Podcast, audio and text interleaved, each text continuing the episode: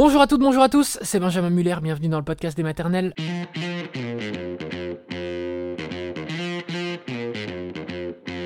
Le podcast des maternelles. Aujourd'hui, on parle des secrets de famille, les lourds secrets de famille qui laissent des traces. Témoignages d'Aurélie et juste après, nous serons avec une psychologue que nous aimons particulièrement dans l'équipe de la Maison des maternelles, Nicole Prieur. Sans qu'il y ait des, raisons vraiment tangibles ou des indices vraiment très très concrets. On ressent, euh, je sais pas, comme une ombre qui plane, quelque chose de, non dit dans une famille. Et euh, enfin, il y a un secret qui finit par être révélé et ça peut être une déflagration ou au contraire, ça peut venir, pourquoi pas, réparer quelqu'un ou quelque chose, résoudre des non-dits. Aurélie, bonjour. Bonjour. Alors Aurélie, vous avez été conçue grâce à un don de sperme, mais vous ne l'avez appris qu'à l'âge de 22 ans. Avant ça, vous n'auriez jamais pu imaginer que c'était le cas. Alors forcément, ça vous a chamboulé, mais on peut dire aussi que ça vous a réservé une belle surprise. Donc on n'en dit pas plus sur votre histoire. Vous pouvez nous présenter un peu euh, votre famille, c'est-à-dire le contexte dans lequel vous avez grandi? Euh, ben, J'ai grandi en Bretagne avec euh, donc, mes parents et puis ma petite sœur qui a 5 ans de moins que moi, Colline, qui est, qui est handicapée, enfin elle est en fauteuil roulant puisqu'elle a eu une inflammation de la moelle épinière quand elle avait 9 mois. Mais donc voilà, une enfance... Mmh classique. Euh. Voilà, à part ce, mm. drame pour elle, euh, une enfance tout à fait heureuse, classique, épanouissante. Quels étaient vos liens avec, euh, avec vos parents petites? Est-ce que vous aviez déjà l'intuition qu'il y avait quelque chose de caché ou pas du tout? Je sentais quand même un tabou autour de, de, ma, de, ma, naissance, de ma conception. Mm-hmm. puis ce qui est marrant, c'est que très, très tôt, j'ai été passionnée par la grossesse, la naissance, la PMA notamment. Ah oui? Euh, Oui, oui, je lisais dès, l'âge de 8 ans, 8-9 ans, je lisais les livres sur la grossesse dans la bibliothèque familiale. Euh, je voulais être sage-femme, euh, voilà. Puis toujours, je suis restée passionnée par la maternité. Et, en fait, un peu plus tard, vers, je sais pas, 18 ans par là, j'ai lu un petit passage du journal intime de mon père et en fait, j'ai vu le mot fécondation. Et je me suis dit, ça sent la PMA quand même, parce que mhm. c'est bizarre de dire ça. Euh, voilà. Votre papa avait un journal intime Oui, mais il sait que je le lis. Hein. il le oui, et peut-être qu'il le laissait traîner un peu exprès, comme on le Non, c'était sur son, sur son ordinateur, ah, sur Word. Euh, voilà, donc, euh, Bon, alors après, en aut 2013, c'était l'été de vos 22 ans, là, vous franchissez une étape, c'est-à-dire que vous commencez à poser des questions, vraiment. Oui, effectivement, je ne sais pas pourquoi à ce moment-là, mais j'ai posé des questions. Donc, j'ai demandé à ma mère, j'ai dit, bah, vous vous êtes mariée en 88, je suis née en 91. Euh, vous avez dû mettre un petit peu de temps avant de m'avoir. Et puis elle m'a répondu spontanément euh, Ah bah tu sais, euh, j'y pensais trop. Donc voilà, du coup, ça a mis du temps. Donc je me suis contentée de cette réponse. Voilà, donc ça n'a pas marché tout de suite parce qu'on en a fait une obsession. Mais bon, oui. rien de spécial. Et puis quelques mois plus tard, on est en automne, vous rentrez chez vos parents en Bretagne. C'est l'anniversaire de, votre petite sœur. Et là, il va y avoir une révélation. Choc, c'est rien de le dire. Oui, oui, oui, oui, tout à fait. On passe à table. Je me rappelle encore, c'était des lasagnes. Euh, et, ma mère prend la parole en disant on a quelque chose à vous dire. Et euh, là, elle nous annonce que pour nous avoir, euh, ma sœur et moi, ils ont eu recours à un donneur de sperme. Donc, Donc là, c'est ce qu'on appelle un pavé dans la mare. Ah oui, oui. vous, comment est-ce que vous réagissez, réagissez Aurélie, à ce moment-là? Est-ce que c'est un choc ou est-ce que quelque part c'est aussi un soulagement parce que vous pressentiez quand même qu'il y avait un, mystère ou un secret? Non, sur le moment, c'est vraiment un choc. Et puis je me dis que de toute façon, c'est pas possible parce que toute mon enfance, on m'a dit que j'étais le portrait craché de mon père, parce que je suis brune aux yeux marrons comme lui, puisqu'ils prennent un donneur, de toute façon, qui ressemble physiquement au, bah, au couple receveur. Quoi. Donc toute mon enfance, on m'a dit ça, puis je lui ressemble aussi euh, dans le caractère. Euh, donc j'ai dit, bah non, c'est pas possible la fameuse épigénétique. Hein, euh, c'est ça. On en parle souvent dans cette émission, c'est fou. Mm. Est-ce que vous en avez voulu à vos parents d'avoir gardé le secret si longtemps? Un petit peu sur le moment, surtout qu'ils en ont parlé à personne dans notre famille. Donc mes grands-parents sont décédés sans savoir notre mode de conception. Donc je leur en ai voulu sur le moment, puis heureusement, enfin heureusement, euh, oui, à ce moment-là, je vivais plus avec eux, je vivais déjà sur Paris, et du coup, euh, j'avais besoin de prendre ce recul en fait, de voilà, d'encaisser la nouvelle, de digérer. Je leur ai dit par contre que là, j'avais besoin qu'ils en parlent à tout le monde autour de nous, à notre famille, que c'était très important pour moi, qu'il fallait plus que ce soit un secret. Et même moi, j'ai ressenti le besoin d'en parler. Euh. Ah, c'est vrai, vous avez ah eu besoin de le dire à tout le monde. Oui, oui, oui. Ce qui n'a pas été le cas de votre sœur d'ailleurs. Ah non, elle, elle n'a pas eu du tout la même réaction elle a, été sous le choc évidemment au début, puis après très vite elle s'est dit que ça changeait rien pour elle au final. Euh, et elle a raison en soi. Euh, voilà, on a nos parents qui nous aiment très fort, euh, ça c'est évident. Hein, mais mais voilà, c'est quand même un petit truc en plus quoi. Un petit truc en plus et puis c'est le, non dit aussi. Il, y a, aussi une question de confiance. J'imagine on en parlera avec notre psy tout à l'heure. Mais euh, ça dit quelque chose de lien aussi quand même, euh, de confiance entre, entre les parents et les enfants. Alors, cinq années plus tard, on est en 2018, vous décidez vous-même de faire un enfant, Oui. et fort de ce que vous venez d'apprendre cinq ans avant, etc., et de cette histoire, comment est-ce que vous appréhendez votre grossesse et votre maternité? Bah, déjà, euh, ce qui se passe, c'est que par le passé, j'avais déjà eu des cycles très longs, donc je me Mhm. disais, oula, ça va peut-être être compliqué. De toute façon, de... les essais vont peut-être durer plus longtemps que prévu. Donc j'ai consulté assez rapidement euh, une gynécologue qui m'a prescrit un traitement pour régulariser mes cycles. Et puis après, donc le temps est passé. euh, il s'est écoulé 14 mois à peu près. Il n'y avait toujours pas de bébé à l'horizon, donc j'ai changé de gynécologue. Là, j'ai passé euh, plusieurs examens, hystéroscopie, bilan hormonaux. Bon, en soi, de mon côté, ça allait. Et puis mon conjoint, il a tardé un petit peu avant de faire son spermogramme, et puis il a fini par le faire en juillet 2019. Et là, les résultats étaient moyens, on va dire. Ouais. Et du coup, j'ai vu mon médecin généraliste qui là m'a dit, euh, bah là, il faut envisager la PMA. Donc là, ça a été un nouveau coup de massue, vraiment. euh, je m'en rappelle. Ah oui, oui, oui. oui. C'est l'effet écho de votre histoire Oui. familiale. Et comment est-ce que vous viviez ça, vous? Est-ce que comment quel était votre regard là-dessus? Vous disiez, je peux pas vivre la même chose que mes parents. Comment est-ce que vous vous Bah, J'avais l'impression que, le- que, oui, que l'histoire de mes parents se répétait, même s'il n'était pas du tout question de don à Mhm. ce moment-là.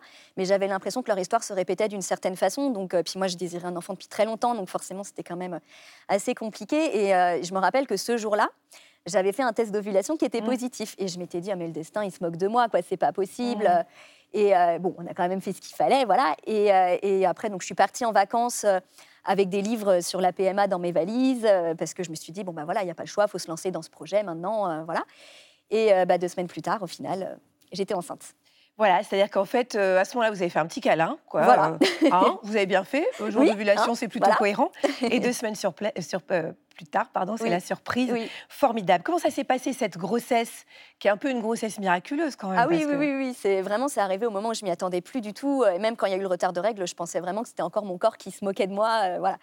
Mais euh, bah, après la grossesse, malheureusement, ça a été très compliqué euh, puisqu'au premier trimestre, donc bon, j'avais des nausées classiques, mais moi j'ai la phobie du vomi, donc forcément c'était très difficile. Je suis retournée vivre chez mes parents, d'ailleurs, euh, à ce moment-là que je remercie beaucoup encore aujourd'hui de m'avoir soutenue parce que je sais que c'était très dur pour eux. Et euh, ensuite, au deuxième trimestre, euh, ça a été, euh, il y a eu un problème d'incompatibilité Rhésus qui Oh fait que mon corps a créé des anticorps contre mon bébé. Donc j'avais un lourd suivi à trousseau avec euh, le risque de perdre mon bébé, hein, clairement. Donc et c'était psychologiquement, c'était aussi compliqué d'avoir la sensation que mon corps rejette mon enfant sans que la médecine puisse rien faire. Oui, c'est terrible. Donc voilà. Et au troisième trimestre, j'ai fissuré la poche des os, j'ai eu des contractions et j'ai accouché à six mois de grossesse. Le 18 janvier 2020, d'un petit Valentin qui pesait 1,2 kg. Aïe, aïe, aïe. Ouais, donc, Donc, très, beaucoup ah trop oui, tôt. oui, Aujourd'hui, oui. il va très bien. Il faut Ah oui, c'est ma force de la nature. Ouais. Il a trois ans, il va très très bien. Voilà, donc aucune séquelle, tout va bien, et voilà. Donc même quand c'est chaotique, Ah il y a la lumière au bout du tunnel, il faut le dire. Oui. Euh, alors vous, pendant ce temps-là, et je pense a fortiori, parce que vous devenez maman, vous avez quand même encore dans votre tête cette quête des origines, non? Vous vous n'avez pas envie de savoir d'où vous venez un petit peu plus concrètement? Oui, alors ce que je fais, c'est que je fais un test ADN euh, en 2019, déjà un Mhm. premier. Mais le but, c'est juste de voir mes origines géographiques, en fait, tout simplement. Et euh, donc, je vois que je suis un peu irlandaise. Bon, vu mes taches de rousseur, c'est pas très surprenant. bon, voilà. Et puis, j'en fais un deuxième en 2021, pareil, vraiment dans le but de juste voir les origines géographiques. Et puis, euh, le 24 février 2022, euh, la Jour grande à marquer d'une pierre blanche. Ah oui, la grande surprise. Euh, je match en fait avec, euh, bah, enfin le, le- comment dire, Il faut expliquer un petit peu comment ça marche. Oui, C'est-à-dire qu'en fait, oui. on envoie son ADN Oui. sur une espèce de réseau, en fait. Oui, sur une plateforme en Voilà. fait, où euh, du coup il y a toutes les personnes du monde entier qui, qui sont sur ce réseau. Et euh, bah, ça peut matcher euh, au niveau de l'ADN avec euh, certaines personnes. Et là, j'ai 25% d'ADN en commun avec une demi-sœur, du coup. Ça me, mit- ça me met clairement le nom, le prénom, demi-sœur. C'est incroyable. ouais, ouais. Alors, vous l'avez- contacté après au téléphone, vous êtes vu Comment est-ce que vous avez géré Bah, cette nouvelle? En fait, donc, on fait partie de la même association de personnes conçues par, par Mhm. don, euh, notamment. Donc, du coup, on, est- s'est tout de suite, le jour même, on s'est contacté, on est resté trois heures au téléphone. euh, et très vite, le lien s'est fait, en fait, euh, avec elle. euh, parce qu'elle est aussi maman, parce qu'elle est bretonne aussi comme moi. voilà, donc du coup, le lien s'est fait très vite. On s'est rencontrés deux mois à peu près bah, lors de mon retour en Bretagne suivant. Euh, on s'est rencontrés. Euh, au début, on ne savait pas trop quoi se dire. C'était un peu particulier. Et puis finalement, le lien s'est fait très vite. Et maintenant, euh, c'est ma meilleure amie, c'est mon alter ego. Ah oui, c'est vrai. Ah vous êtes si proche que ça. Ah oui, oui, on se parle tous les jours. Hein, c'est dingue. Mais ah alors, question peut-être un peu bête, hein, pardon, mais je pense que tout le monde se la pose un, petit peu. Quand vous la voyez, est-ce que vous avez un sentiment d'appartenance Est-ce que vous avez quelque chose de familial que vous ressentez tout de suite? Bah, c'est vrai que quand on discute toutes les deux, on se rend compte qu'on a quand même des traits en commun au niveau du caractère. Euh, physiquement moyen, enfin je vois pas mmh. trop les ressemblances, mais par contre quand on discute euh, même de notre fonctionnement, vraiment on se rend compte qu'on est pareil. Hein. Et votre petite sœur alors, quand elle a appris qu'elle avait une demi-sœur, est-ce qu'elle a voulu la rencontrer? Alors, en fait, c'est pas la demi-sœur de Colline. Ah, bah, c'est pas le même don. Non, eh parce que Colline et moi, on est aussi demi-sœurs finalement. C'est ça. Puisque nous n'avons pas le même donneur. Donc, c'est comme si j'avais une demi-sœur. Enfin, je mets des guillemets parce que mmh. Colline, bon, j'ai grandi avec elle. Mais Colline, c'est comme si c'était ma demi-sœur côté maternelle, puisque nous avons la même mère. Je pensais que c'était le même donneur, en fait. c'est pas le même donneur. Et, euh, et, du coup, Cindy, c'est donc ma demi-sœur côté... Euh, alors, je mets vraiment des guillemets oui, maternelle, parce que, euh, parce que pour le coup, on a notre père toutes les deux, par contre. Oui, oui, bien sûr. Et il faut bien préciser que ça n'a jamais rien changé non. avec euh, dans l'amour que vous avez ah, pour votre père. Hein. Non, mon père c'est le meilleur, euh, voilà. c'est vrai parce que j'imagine des, des parents peut-être qui vivent euh, exactement la même histoire que vos parents, oui. et qui ont peur à un moment peut-être de perdre leur légitimité de parents. Il faut bien dire et ah, rassurer là-dessus. Hein. Non. pour moi, mon père c'est celui qui m'a vu naître, qui m'a désiré, qui m'a élevé, qui a toujours été là pour moi, et voilà. Donc non, non, c'est votre papa. Ah oui, oui. c'est quoi les prochaines étapes alors Aurélie? Est-ce que vous avez envie de savoir qui est ce géniteur alors, euh, en fait, il y a une euh, commission qui a été créée en septembre 2022 euh, qui fait des recherches pour retrouver les géniteurs, justement. Donc, mhm. j'ai fait une demande à cette commission. J'attends la réponse. Mais je pense que j'ai juste besoin d'avoir le nom du géniteur écrit noir sur blanc. Je pense que j'irai pas. Même pas sa photo, rien du tout? Non, non, je pense que juste le nom écrit noir sur blanc, pour moi, ça complétera les 50% d'inconnus en moi. voilà. Et votre, et votre demi-sœur Cindy, elle est, elle est comme vous Elle a envie de le retrouver euh, mais elle est comme moi, exactement pareil, dans le sens où juste le nom et le prénom, ça lui suffira. Elle n'a pas besoin, comme moi, de le contacter. Qu'est-ce que ça a changé pour vous, cette révélation, avec le recul, Aurélie? Euh, bah, je sais que je suis quelqu'un qui supporte pas du tout le mensonge. Euh, mm. Et je parle même très facilement de mon quotidien et ça peut me porter préjudice d'ailleurs. voilà, parce que je suis quelqu'un qui supporte pas le mensonge, donc je suis sans filtre en fait.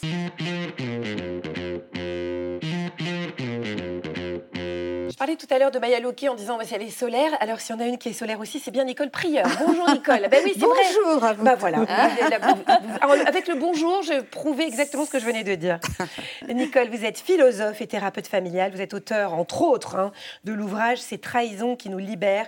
C'est sorti en édition, en édition Pocket. Euh, on le voit avec Aurélie, on peut sentir qu'il y a un tabou dans la famille. Et puis, euh, finalement, euh, on peut ne pas y croire quand la vérité éclate, être dans le déni. Comment est-ce qu'on peut expliquer cette ambiguïté? Écoutez, là, vous parlez de tabou, mais il y avait aussi quand même à un moment donné un secret et j'ai envie de dire, euh, la, partie du secret répond et, est entretenue par un certain fonctionnement psychique. Et ensuite, la révélation fait appel à un autre fonctionnement psychique. C'est-à-dire que quand on a un secret dans une famille, on croit que c'est un secret. Mais en même temps, l'inconscient familial va nous donner des signes, va nous alerter. Et comme euh, Aurélie l'a dit, elle sentait bien qu'il y avait quelque chose. Oui, pour être passionnée de la PMA à 8 ans, oui, c'est je pense c'est suffisamment rare pour que ça veuille dire quelque chose. Effectivement, c'est ça. Donc, j'ai envie c'est vraiment euh, l'inconscient familial parle, j'ai envie de dire, de corps à corps, par des choses comme ça. On ne peut pas mettre des mots. C'est pour ça qu'il est important à un moment donné de mettre des mots. Mais alors, du coup, quand on met des mots et quand on révèle un secret, à ce moment-là, il faut comprendre qu'il y a une forme presque de sidération. L'histoire dans laquelle on était, les parents qui étaient là au quotidien, tout d'un coup, on se dit, mais qu'est-ce qui se passe? Il y a un trouble dans nos repérages, dans, nos, dans, nos, dans, dans, notre vision des choses et des relations, il y a un trouble. Donc il peut y avoir un petit moment de déni, ce qui est normal, parce qu'il faut réorganiser son histoire. Alors en même temps, c'est rassurant. D'ailleurs, Aurélie le disait, parce que du coup, les petites intuitions, euh, la, passion pour la PM, etc., ça prend du sens. Donc à la fois, ça, donne du sens, mais j'ai envie de dire, il faut du temps pour que la psyché, l'inconscient va très vite, mais mm. quelquefois il a du mal à réordonner et à organiser, un petit peu euh, les informations qu'on a reçues. Alors, vous parliez de l'inconscient. Poppy, elle vous dit on me dit qu'un secret de famille vécu par un aïeul et jamais révélé peut créer un traumatisme sur la descendance. Comment est-ce que c'est possible que ça se transmette tout ça? Ah ben voilà. Alors, que ça crée un traumatisme, pas forcément. Ça crée, euh, effectivement, on va le voir, mais d'ailleurs Aurélie en a parlé aussi à un moment donné, ça peut créer des situations qui se répètent. Hein, justement, là, la difficulté d'avoir un enfant, ça peut être, veux dire, un fantasme, hein, parce qu'il n'y a pas de destin psychique, donc ça peut être une, peur, mais en réalité, ce n'est pas parce qu'on a eu un aïeul ou quelqu'un qui a eu une difficulté qu'on va l'avoir. Mais, mais c'est vrai, ça se manifeste, cet inconscient, par des répétitions. On, a, on peut avoir, par exemple, un symptôme que, euh, d'un aïeul qu'on n'a pas connu, et malgré nous, ça ressort à ce moment-là. C'est, comme le disais tout à l'heure, c'est euh, l'inconscient familial parle à travers notre corps, à travers nos émotions. Euh, si par exemple j'ai eu un aïeul qui est mort d'un cancer, euh, je sais pas, du poumon, et que je m'aperçois que moi aussi j'ai dû, je me sens souvent euh, avoir du mal à respirer. Donc ça, ça fait partie de ce qui a été transmis, et malgré le secret qu'on a cru tenir, etc.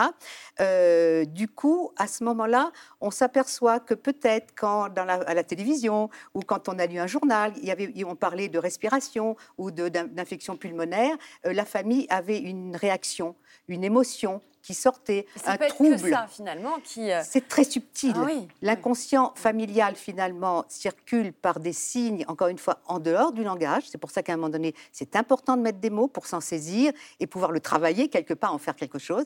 Et donc, c'est vraiment quelque chose de très subtil. Et souvent, ça sort à travers des symptômes et des difficultés, et même des sentiments d'échec. Quand on s'aperçoit que de, génération à génération, il y a des choses qui se répètent, il faut aller se demander ce que l'on n'a pas créé et s'il n'y a pas eu ce qu'on appelle des loyautés invisibles. ça. Voilà. Ça, c'est la psychogénéalogie, non? Un peu, voilà, mais pas que.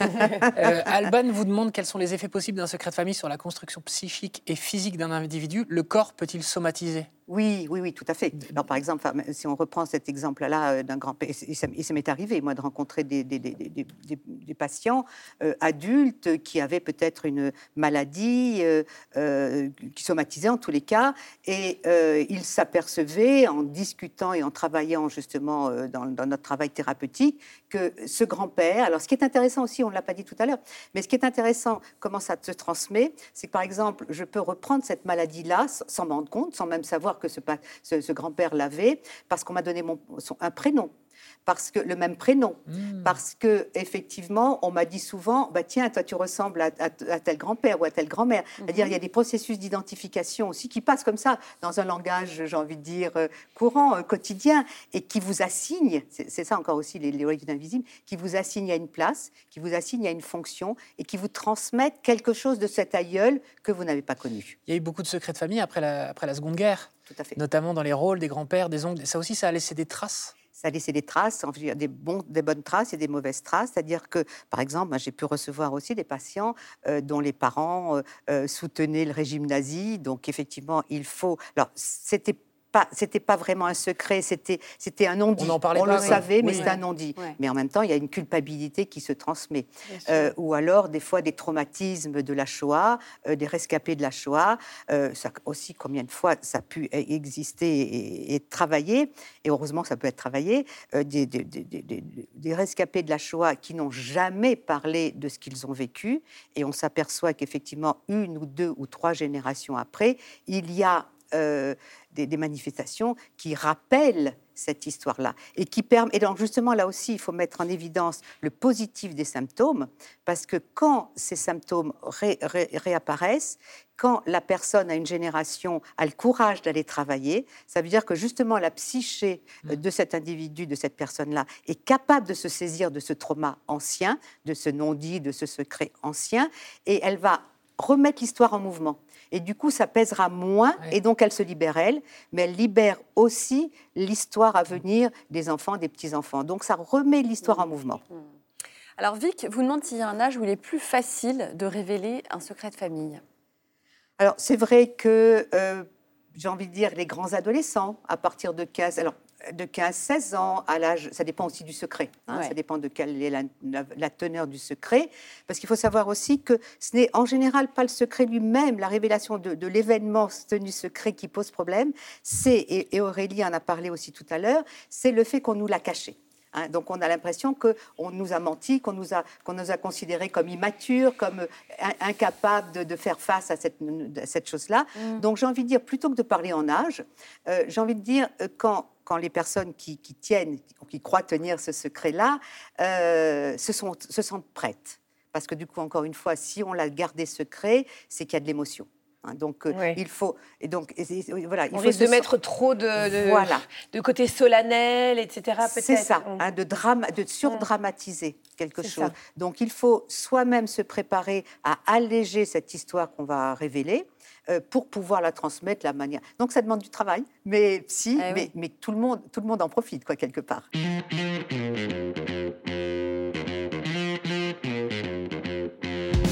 Merci à Nicole Prieur, merci à Aurélie, merci surtout à vous d'avoir écouté cet épisode du podcast des maternelles. Voilà, c'est la fin de cet épisode. Si vous l'avez écouté le jour de sa mise en ligne, c'est-à-dire le vendredi 10 mars, sachez que demain, samedi 11 mars, un épisode inédit, exclusif du podcast des maternelles à propos de l'éducation bienveillante. N'hésitez pas à l'écouter. Ciao tout le monde.